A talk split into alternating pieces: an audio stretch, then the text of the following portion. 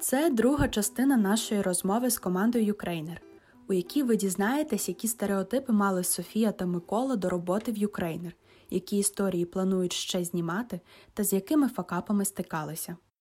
А от, наприклад, людина захоплюється юкрейнером, придивилася усі відео або послухала цей подкаст і така: Воу, я хочу доєднатися до команди.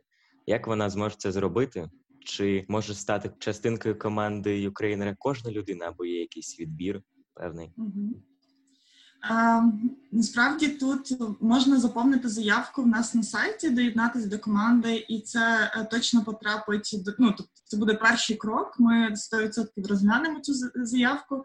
Так, в нас є відбір, е, і в нас є портфоліо. Коли ви заповнюєте заявку, дуже бажано чітко написати, ким саме ви хочете долучитися. Е, через ну умовно, що ви дуже добре вмієте, або що ви вмієте бодай на такому рівні, що ви готові розвивати його. Ем, бо на превеликий жаль, в нас немає внутрішніх якихось курсів постійних. Е, ми робимо раз на рік кемп, де підтягуємо і показуємо типу якісь там можливості для певних ролей. Наприклад, минулого тижня ми робили зідзвон з субтитрувальниками. Це був такий великий навчальний зідзвон, де ми показували, як субтитрувати. Всі, хто хотіли, долуча долучилися, подивилися подивилися, і там хтось спробує там субтитрувати зараз. Але загально нам дуже важливо, щоб людина, яка долучається, вона розуміла, на що вона йде. Ем, от, І умовно, якщо ніколи в житті не бачив жодної е, програми для монтажу і подаєшся е, монтувати відео, то ну, швидше за все е, таку людину ми не зможемо взяти просто через брак ресурсу. Ну, щоб навчити цю людину монтувати на рівні, в якому виходить історія юкрейнера. Ну тобто, на жаль, але загально у нас є велика кількість позицій. Які потребують е, там асистент продюсера, асистент е, юриста, які потребують е, якихось базових скілів саме по менеджменту і саме по якомусь е, ну, тобто передусім е, організації процесів і вмінню працювати з документами, чи з табличками, чи ще щось таке. Але це все є в самій формі, тому просто заходити в форму, дивитися, шукати, що саме, чітко прописувати мотивацію і додавати портфоліо. Це такі основні моменти для потрапляння в команду зараз. Я думаю, що дуже важлива дійсно мотивація. Насправді у нас був такий випадок. Ми створювали в Івано-Франківську разом з промприладом multimedia multimedia lab. Та ми з ними створювали школу Ukraїner. Фактично, це був воркшоп на тиждень, де е, було відібрано 10 е, людей, і ми змонтували за тиждень з кожним е, по одній історії. І це були монтажери, які теж е, здебільшого не мали величезного досвіду. Очевидно, що вони розуміли, як працює сама програма, але великого досвіду вони не мали але вони працювали кожен день е, майже до ночі. Тобто, не майже до ночі, вони вночі ще працювали. Тобто, мотивація доробити цю роботу вона була настільки великою, що вони отримали результат. І за тиждень фактично було створено в кожного е, там для свого портфоліо історія і для е, випуску в Ukrainer теж історія. І мене потім організатор запитав, як ми набрали таку команду людей, бо він ніколи не бачив, щоб так люди працювали прямо по ночам. І просто він ще мене запитав, тому що йому треба було лишатися на місці і не йти додому, бо йому треба було закривати це все справу. А я кажу: ну людей працює мотивація, вони просто дуже хочуть це робити. І це насправді одне дійсно з таких основних. І нас зараз теж до монтажі е, є люди, в яких теж не, най, не найсильніші портфоліо, але є, які дуже сильно хочуть. І так, якщо вони готові пройти через 10 чи 15 кіл правок і далі ще щось дороблювати, і вони хочуть з цим працювати, і це може тривати місяць, може тривати більше, то ми готові з цим працювати. І от тут питання теж в волонтерах, насправді з мотивацією. У мене таке відчуття, що всі волонтери Юкрейнери це як такі бетмени, які працюють на звичайній роботі, а вночі перетворюються на якихось там героїв. І взагалі, як у вас проходить цей процес, тому що ви всі волонтери, але я розумію, що все ж таки треба там шукати якісь. Е, ресурси, і взагалі, чи є такі історії, що люди все ж таки кидали е, це волонтерство на перевагу якоїсь там звичайної роботи? Ну тут стосовно нас, е, то ми працюємо в команді е, вже з е, оплатою. Тобто, у нас є е, гонорари. Це можливо не конкурентно спроможні оплати, але вони є і вони дозволяють нам там е, жити і дозволяє нам не не працювати над іншими якимись проектами і не працювати на інших роботах. Скажімо так, ця команда у нас наразі десь близько 20 людей. На початку у нас було е, фінансування лише від е, комерційних партнерів. Це було кілька компаній, і фактично цих грошей дійсно вистачало лише на безпосередню саму поїздку. Наразі е, у нас е, є спецпроекти. Ми співпрацюємо по цим спецпроектам з якимись грантодавцями. Тобто, у нас є фактично грантодавці, які забезпечують покривання е, фінансами якихось експедицій. І також у нас працює Donate. минулого року. У нас була ціль зібрати мільйон. І ми її досягли. І цього року ми знову збираємо мільйон на те, щоб існував фактично існував проект. Бо Ukrainer зараз це вже громадська організація, тобто ми юридична громадська організація, яка є неприбутковою, але яка має свій основу. І в нас є ця команда близько 20 людей. Але з іншими волонтерами тут така річ, що волонтерство воно можливо тоді, коли як я собі думаю, уявляю. Тоді, коли е, ти виділяєш на це дійсно час, і ти це робиш е, не як е, робота, а як е, швидше своє задоволення. Тобто, ти розумієш, е, і мені здається, що наші волонтери здебільшого розуміють, що цю роботу, яку вони роблять з волонтерством, це.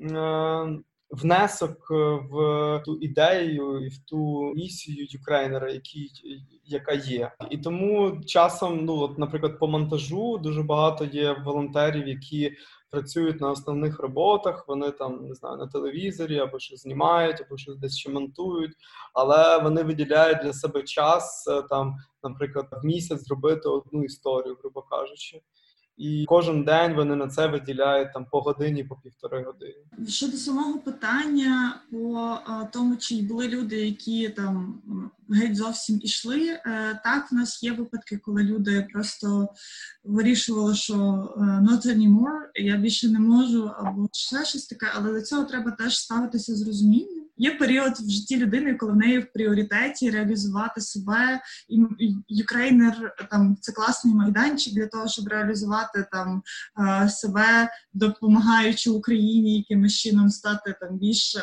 пізнаваною в світі. Е, це як один з варіантів.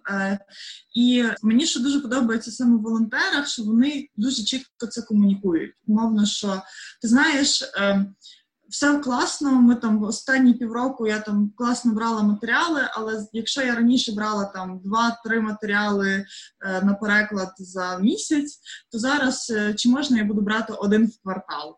І це окей. Або е, я повністю припиняю будь-яку діяльність на півроку. Е, просто тут мені здається питання комунікації більше е, про те, що щоб не було е, знаєте, як це зайвих очікувань або якихось не. Ну, щоб вони щоб ці очікування відповідали дійсності. Та?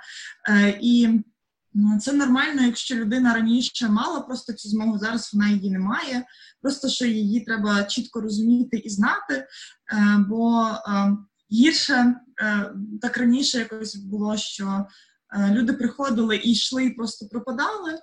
Е, зараз на даному етапі мені здається, що таких речей просто не відбувається. Люди дуже чітко кажуть, що я можу, я не можу, або мені виходить, не виходить. Ну і е, тут теж питання внутрішнього ресурсу, бо волонтерство воно дуже багато і дає е, в будь-якому випадку. Це там спілкування, і якийсь новий досвід, і 100% е, якась самореалізація, якої немає там в інших сферах життя. І коли людина умовно знаходить, де поповнювати ці ресурси з інших, е, ну типу з інших джерел. Це ну тобто до цього просто треба ставитися з розумінням і знати, що так, окей, е, зрозуміло, що це кожного разу якось так боляче, особливо якщо вже з людиною спрацювався. Але якщо людина це вирішила, це просто має бути повага до її рішення, і Це теж ну, це теж бувало, і мені здається, що тут немає нічого страшного. З іншого боку, є люди, які до нас повертаються. Вони йдуть е, 3-4 місяці роблять перерву в волонтерстві, потім повертаються з тим, що е, я так не можу. Мені якраз ця віддушина, цей там текст на місяць він був саме те, що треба, і е, людина повертається і бере знову. Тому мені здається, що в цьому якийсь ми маємо якийсь такий внутрішній баланс команді. Е, чи були якісь е, випадки? Чи були випадки якогось такого негативного е, можливо ставлення до юкрейнера? Не знаю, або з боку окремих людей, або можливо з боку влади, чи тільки позитивні фідбеки завжди? У нас є кілька коментарів на Ютубі і на Фейсбуці, що якісь московські агенти. Хоча я просто не уявляю, як це можливо, якщо чесно. Бо всі контексти, які ми передаємо, вони є звичайно проукраїнськими, але люди напевно по-різному реагують. Ну от ми зрозуміли, скільки в суспільстві е, е, літає такої ноти ненависті, коли е, випускаємо матеріали про надспільноти. З'являється часом дуже багато неадекватних е, коментарів і.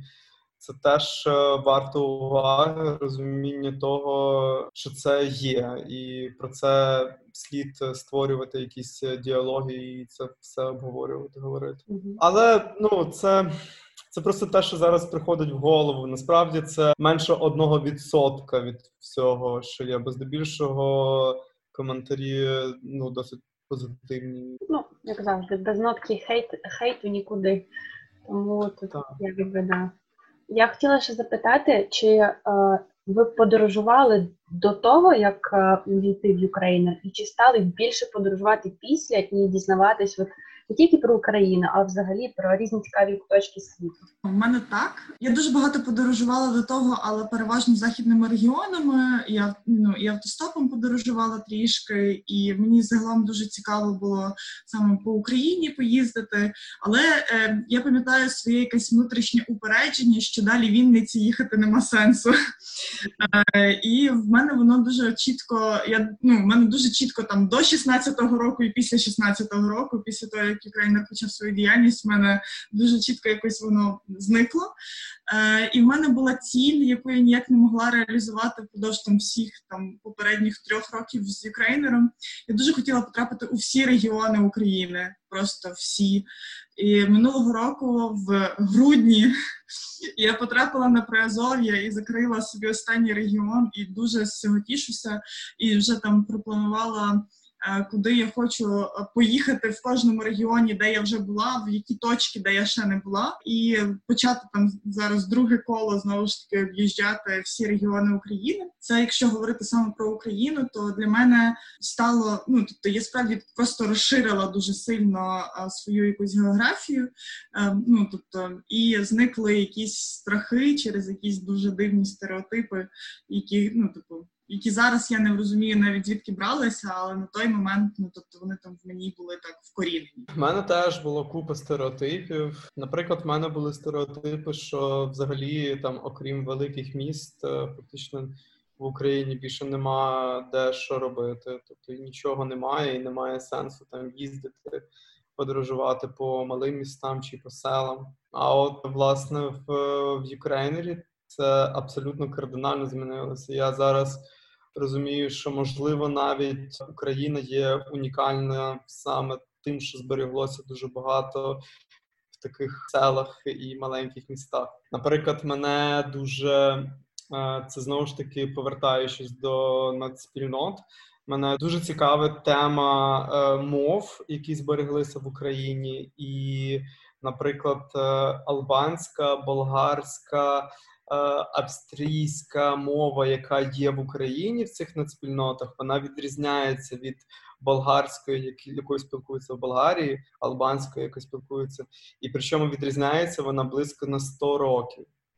Бо чому це так? Бо в радянському союзі не було контакту з тими країнами, тобто там нацпільноти, які жили, наприклад, в Бессарабії, вони тільки в своєму селі і спілкувалися тою мовою, якою спілкувалися албанці 100 років назад. Вони не вивчали її в школі, вони не вміють неї писати, і фактично вона лишилася така ж сама. І це в якомусь е, такому антропологічному дослідженні має величезну цінність для всього світу. Насправді, бо ми фактично країна, де лишилися цілі е, надспільноти. Е, з представниками тої мови, яка була там 100 років назад, і зараз дуже цікавий є момент.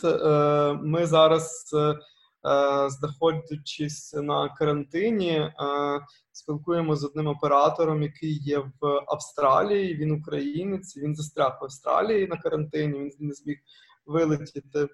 І в нас виникла ідея, що як якщо він застряг, то можливо він би познімав якісь історії там про українців в Австралії. І ми зрозуміли, що в Австралії е, там були кілька хвиль, які переїхали. І, власне, в Австралії є спільноти українців, в яких збереглася українська мова, яка була 100 років назад. І це насправді дуже круто теж. І дуже цікаво. І там є музеї українські. Це теж дуже цікаво дослідити, побачити і навести якийсь е, діалог українців в Австралії з українцями тут. Тобто, очевидно, що він є, але ну він напевно недостатньо великий. Тобто хотілося, щоб він був кращий. Чи є в планах, наприклад, знімати про е, діаспору, про українців в різних куточках світу? І чи є в планах, наприклад, виїхати за межі України і знімати про українців е, десь за кордоном? У нас вже вийшов матеріал.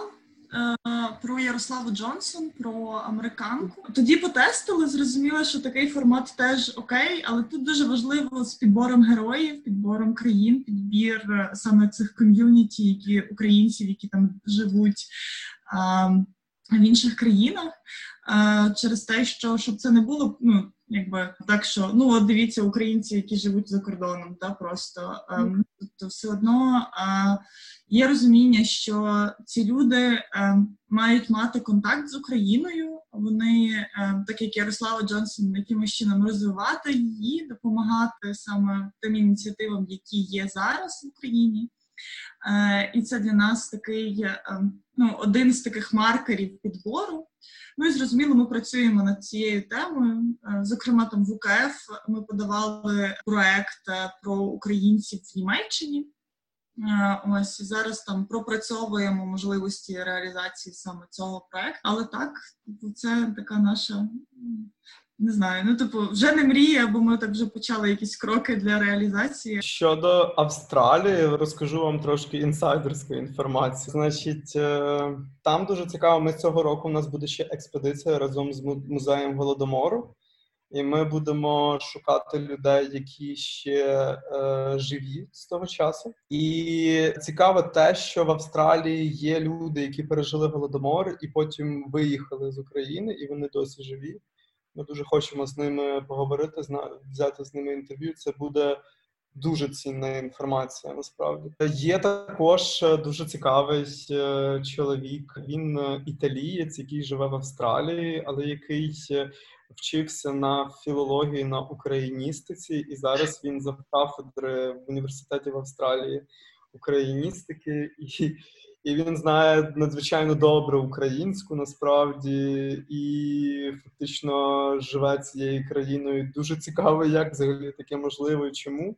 Ми ще будемо з ним спілкуватися. Теж багато багато класних історій. Насправді є, наприклад, теж люди, які створюють музей і асоціація е, українців в Австралії. Представництво є представники, які танцюють український гопак. Е, дуже цікаво теж е, про українців, які вже дуже погано знають українську мову. У нас, наприклад, е, була така історія з е, я надію, що буде ще з ними. Буде ця історія ще в, в випуск. Просто вона не дознята про дівчину з Аргентини, здається, чи з Бразилії. Коротше, я вже сам забув з Аргентини. Та виявляється, колись були переселенці українців, які заснували там село.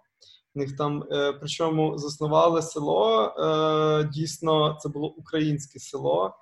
Там е, була церква, українська школа, і вони стали всі фермерами. І з часом це село розросталось. І зараз це таке вже досить велике село. Там вже є цілі покоління дітей, які не спілкуються українською, але там вони знають кілька слів. і громада того села е, деяких з цих дітей відправляють в Україну для того, щоб вони вивчали українську мову. І ми з однією такою дівчиною ми її зустрічали в аеропорту і проводили з нею там е, час, спілкувалися. Е, дуже цікаво. Ми надіємося теж поїхати, полетіти в Аргентину і зняти історію. Тобто ми знімали в Україні просто з цією дівчиною, і вона ходила. Це дуже цікаво було, бо вона багато читала про Україну і в неї є свої якісь е, бачення, свої те, що вона хоче побачити. Вона, наприклад, хотіла дуже побачити український танець, і з нею ходили на уроки.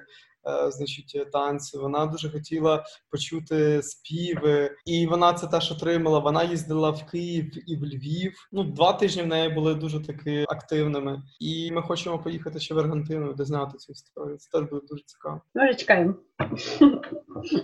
Ми теж насправді. Якщо брати вас до того, як ви почали працювати в Ukraїner і і зараз, як ви змінилися, і може якісь нові навички ви в собі відкрили, може щось прокачало, може щось навпаки пішло? Я дуже добре пам'ятаю цей момент минулого року, коли я просто знаєте, рідко таке відчуваєш, коли тебе skill просто так з такого росте отак. А оце коли я просто відчула в той же ж момент, що не буває е, взагалі не буває ситуацій, з яких немає рішення. Раніше в мене була така штука до того, як я почала працювати в Ukraїner і, що ну все, я не можу вирішити це питання, і і все зараз. Якось так виходить, що це така моя найбільша цінність, яку я взяла. Це те, що в тебе завжди є інший варіант, завжди. Ну тобто. І просто його треба знайти. Це навіть не минулого року, це 2018-му було. Е, і я ну тобто це був момент на е, під час нашого кемпу, і просто це напевне такий момент, який для мене дуже дуже важливий. Ну і зрозуміло, що всі там е, речі, там тайм-менеджмент, якась стресостійкість, ще щось, вони просто вкріпилися і ну стали чіткішими. Але оцей момент, що завжди є інший варіант, в мене його до юкрейнера не було. Ну, І він повністю це там заслуга а, того, що я працюю саме в цій команді і там моїх колег, які показують завжди ці варіанти. У нас вийшло так, що було перше коло експедиції, а потім друге коло експедиції. Тобто ми поїхали тими ж самими регіонами ще раз. І коли я передивлявся матеріали з першої експедиції з Закарпаття, я реально дуже багато чого не розумів. Я не розумів вимови, діалекту, наголосів. Для мене це було надзвичайно складно. То зараз, коли вже я дивлюся матеріал з Закарпаття, я його продивлююсь е, з швидкістю вдвічі швидшою. Тобто я цим хочу сказати, що насправді ми всі, можливо, самі того не розуміючи, дуже багато дізнаємося про країну, в якій ми живемо і про людей, в якій ми живемо. І це, напевно, найважливіше, бо це додає усвідомлення, розуміння, хто ти і де ти є. От для мене, от в цьому, напевно, якийсь найбільший е, ріст. Ще таке питання про український кінематограф. Як ви до нього ставитесь? Чи ви любите його, чи ви дивитесь? Можливо, у вас є якісь улюблені фільми? Дивимось, дивимось все. Ну я майже все дивлюся, крім uh, якихось.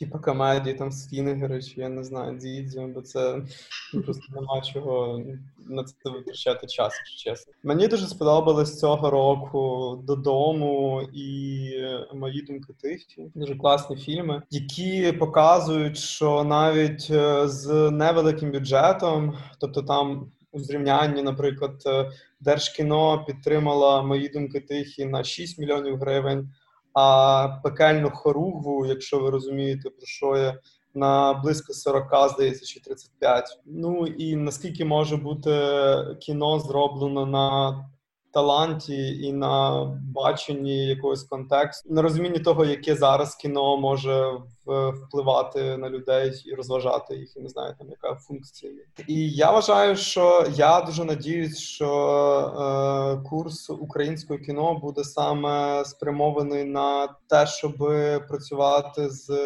сценаристами першу чергу і пропрацьовувати саме цей препродакшн, щоб сценарій е, відповідав розуміння того, який буде в кінцевий е, результат. Бо це дуже важливо, і в нас з цим напевно найбільше проблем. Мені так здається, і ще е, яка є проблема в українському кіно зараз її стає менше, слава Богу. Але от на перших роках, коли з'явилось так масово з'явилося українське кіно, це розуміння того, що актори які грають роль, вони не розуміють своїх персонажів, і вони не розуміють, як цей персонаж в побуті має спілкуватися, як він має говорити, як він має себе вести. А це все просто через те, що знову ж таки у нас в українців, зокрема, досить часто немає розуміння, як наші українці живуть. Це повертаючись до чого, з чого я починав, що е, з на Слобожанщині, можливо, не дуже розуміє, чим живе людина на Закарпатті, і акторам важко працювати з цим. І мені здається, що такі матеріали, як в Ukraїner і вони можуть допомагати теж художньому кіно, акторам, режисерам розуміти, як е, живі люди спілкуються, як вони розказують, якою, яким діалектом вони спілкуються, з якими закінченнями, які жарти в них є, над чим вони сумують, чим вони живуть. От е, це дуже важливо, щоб ну для мене надзвичайно в кіно важливо, щоб був тригер. Тобто, щоб я дивлюсь кіно, і мене це брало. Типу, я відчуваю теж, е, що там не знаю, в мене там сусід е, схожий на цього персонажа, або мій дідусь схожий на цього персонажа. Так раз у нас в Україні герої всі такі, що схожі на когось, бо це живі люди. І я переконаний, що е, представники художнього кіно, якщо вони будуть брати героїв, прикладів з наших історій, то е, і відповідно українці будуть тригерувати, вони будуть е, дивитися за цікавленістю. А чи були у вас в діяльності е, факапи, невдачі? І а, що ви вважаєте своїм найбільшим досягненням? Просто є з колі один, е, ну точніше, мій факап, який дуже сильно на колі е, колі відчув. Ем, е, це з, з перекладом інфороликів. Я ніколи собі просто я знаєте, це з такого варіанту, коли я думала, що це неможливо, щоб таке сталося, але це сталося. Е, це річ в тому, що я зробила дуже складну табличку, яка, в якій треба було позначати кольором, чи готовий переклад до монтажу, чи не готовий. І е, там було так, що чотири мови в цій табличці, і дуже багато людей було залучено в формування цієї таблички, і там дуже багато всього. Я пам'ятаю, що е, нас запросили тоді з презентацією до Мінська. Е, Якраз з презентацією Крейнера. І я сижу в потязі, е, якраз доїжджаю до кордону. Я не ну, В мене не буде роумінгу наступні 8 годин. Е, і е, тут Коля мені пише, що вже все змонтовано, а я знаю, що та колонка ще не вичитана редактором. Оце був такий момент, коли я відчула, що таке факап. Повністю е, це було напевне дуже боляче обом сторонам в цей момент, коли було розуміння, що треба буде переробляти цю роботу, і там я не знаю, дуже довго виходила з того з цього стану провини того, що якось не налагодила цю роботу так, щоб воно за першим разом спрацювало. Бо там справді дуже великий обсяг роботи просто був зроблений вже на наступних рівнях. Я дуже особисто страждаю, коли ми щось не дозняли, якщо чесно. Мені завжди здається, що можна було б ще щось більше. От більше витягти з героя, більше. Ну, це я не вважаю це за факап, це просто питання такої якоїсь доведення до досконалості, коли ти розумієш, що це досконалість рівна безкінечність, знаєте, цим працювати. От був ще один такий факап. Е, ну, він смішний просто. Це я так е, згадував. У нас був матеріал е, з Слобожанщини про чоловіка з Донецька, який е, мав в Донецьку великий бізнес, і як тільки розпочалася війна, він почав е, він пішов воювати за Україну, і потім, е, коли закінчився термін його служби, він е, з сім'єю переїхав там під Донецьк, там де ну українська територія. І відкрив свою ферму. Він відкрив ферму. В нього там значить, є всякі кози, вони там роблять сири, вони там якісь ковбаси роблять. Ну от і власне це є власне ця історія. У нього там є своє бачення, якогось хоче він зробити е, е, зоопарк. Дуже класний чоловік, е, дуже крутий, але там ми зняли е, в слоумо кілька кадрів, як біжить свиня. Оця свиня, яка біжить. Я, наприклад, Слоумо ніколи це не бачив, і в неї така прям є грація. Тобто вона біжить як кінь. Знаєте, це дуже красиво виглядає. І ми між собою. Почали називати цей матеріал граційна свиня. Ну тобто, там е, в нас ще є такий етап вигадання заголовків до матеріалу. Він іде кінцевий, і це може теж тривати там день-два насправді. Але я собі це називав матеріал між всіма граційна свиня. І коли експортується відео, то теж треба якось називати це відео. І я, власне, так і назвав граційна свиня. І і е, потім це все в завантажилось на YouTube, і потім, значить, е, була там був якийсь заголовок, я вже не пам'ятаю який. Але в Ютубі часто є ця тема з кешом. І там, значить, коли е, саме відео YouTube посилання комусь перекидаєш, то там була така фотографія цього чоловіка і підпис Граційна свиня. І це і це насправді був великий факап, бо ну, бо це дуже негарно, бо це дуже внутрішня якась внутрішній жарт. І таке. Да.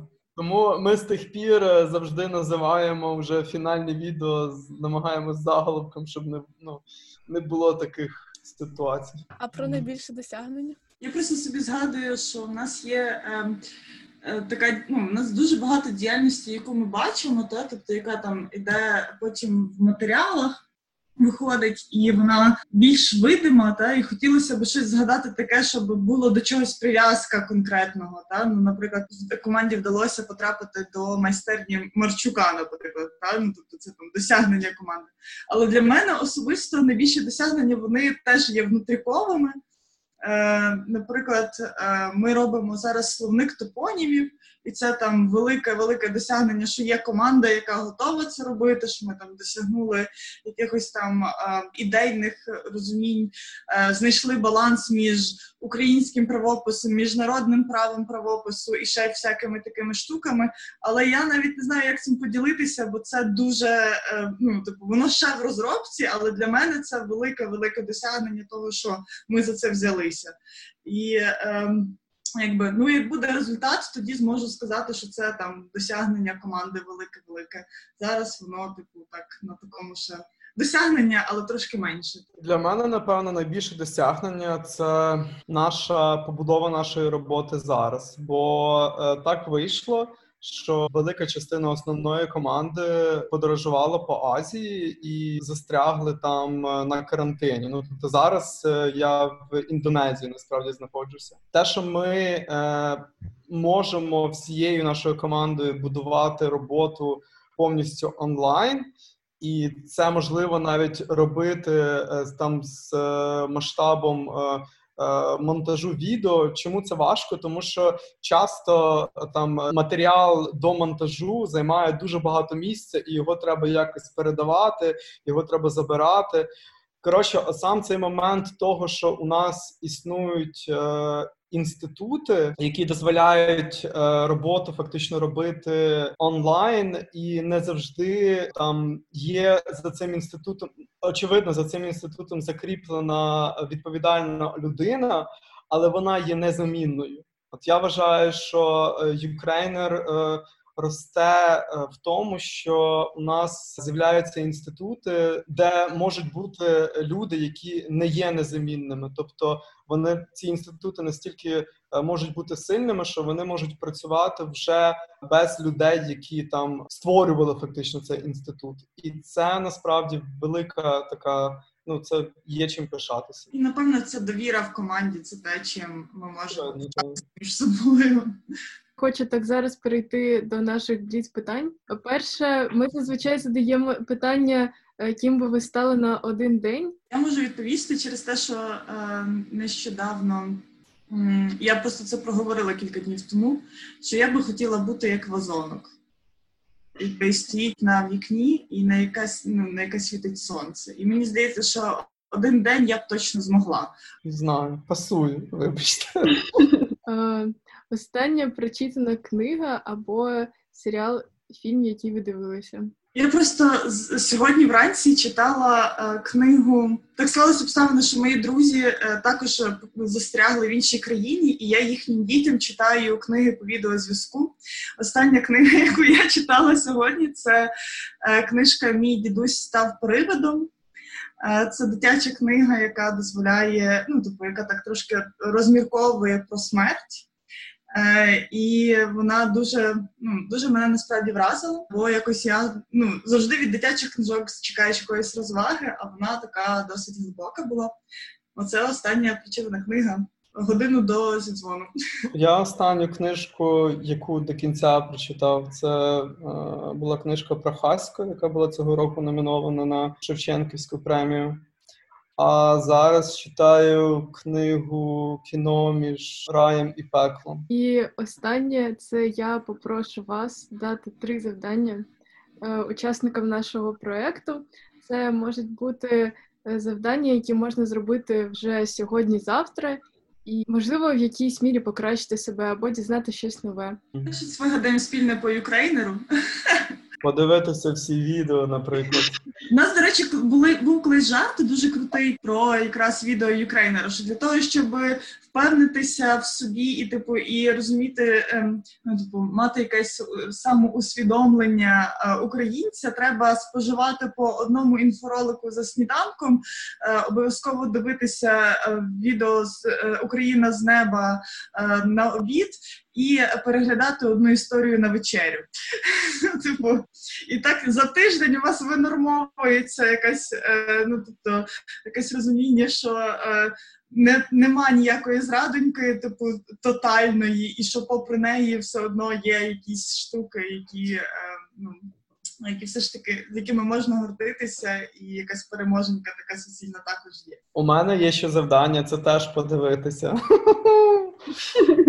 подивитися два фільми, які цього року були е, номінантами на Оскар. Як кращий документальний фільм. Перший фільм це Honeyland. Дуже класне кіно. Це з кіно виробництва Північної Македонії. Подивіться, надзвичайно цікава історія. І другий фільм це American Factory, який виграв як кращий е, документальний фільм Оскар. Там е, дуже цікаво описано теж вплив е, Китаю на Америку і фактично така втрата лідерства одноосібного американцями е, в світі. Так що дуже хороше кіно. Від мене я дам завдання а, прочитати поезію Чубая. Будь-яку це мій улюблений поет, і я вважаю, що поезію, на жаль, дуже дуже мало читають. А от Чубай це все ж таки той поет, якого варто з яким варто познайомитися, якщо ви ще його не знаєте, то можете зробити. Клас. Дякую вам велике. Було дуже приємно з вами поспілкуватися. Дякую, що прослухали цей подкаст. Шукайте посилання на Ukraїner в описі цього подкасту. Дивіться історії, надихайтеся і подорожуйте Україною. Не забувайте підписуватись на наші соцмережі. Па-па!